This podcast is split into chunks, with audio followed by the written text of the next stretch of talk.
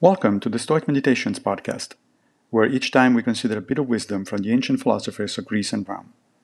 I am Massimo Pigliucci, a professor of philosophy at the City College of New York, and I will guide you through this reading.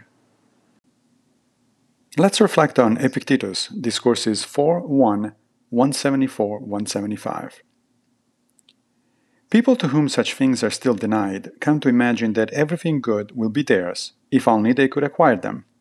Then they get them and their longing is unchanged.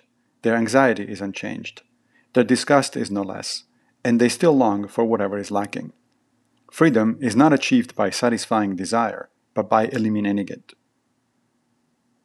We live in a hyper-consumerist society where we repeatedly get the message that if only we manage to get a bigger house, a better car, a newer smartphone, a larger television, and so on and so forth, then we'd be happy.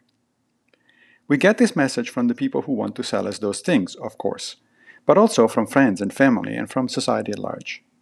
Moreover, we rarely question that particular meaning of success.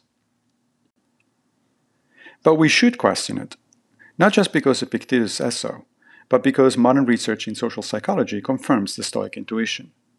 When people arrive near the end of their life, data shows, they do not regret not having had more material things.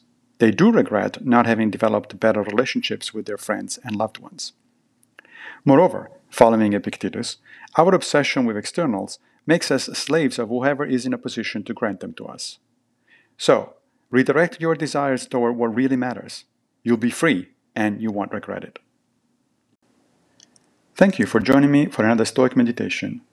I will be back with a new episode very soon, if Fortuna allows, of course. If you like this podcast, please consider supporting it by opening your browser and going to anchor.fm forward slash stoic meditations. Also, please take a minute to give the podcast a good review on whatever platform you use to listen to it.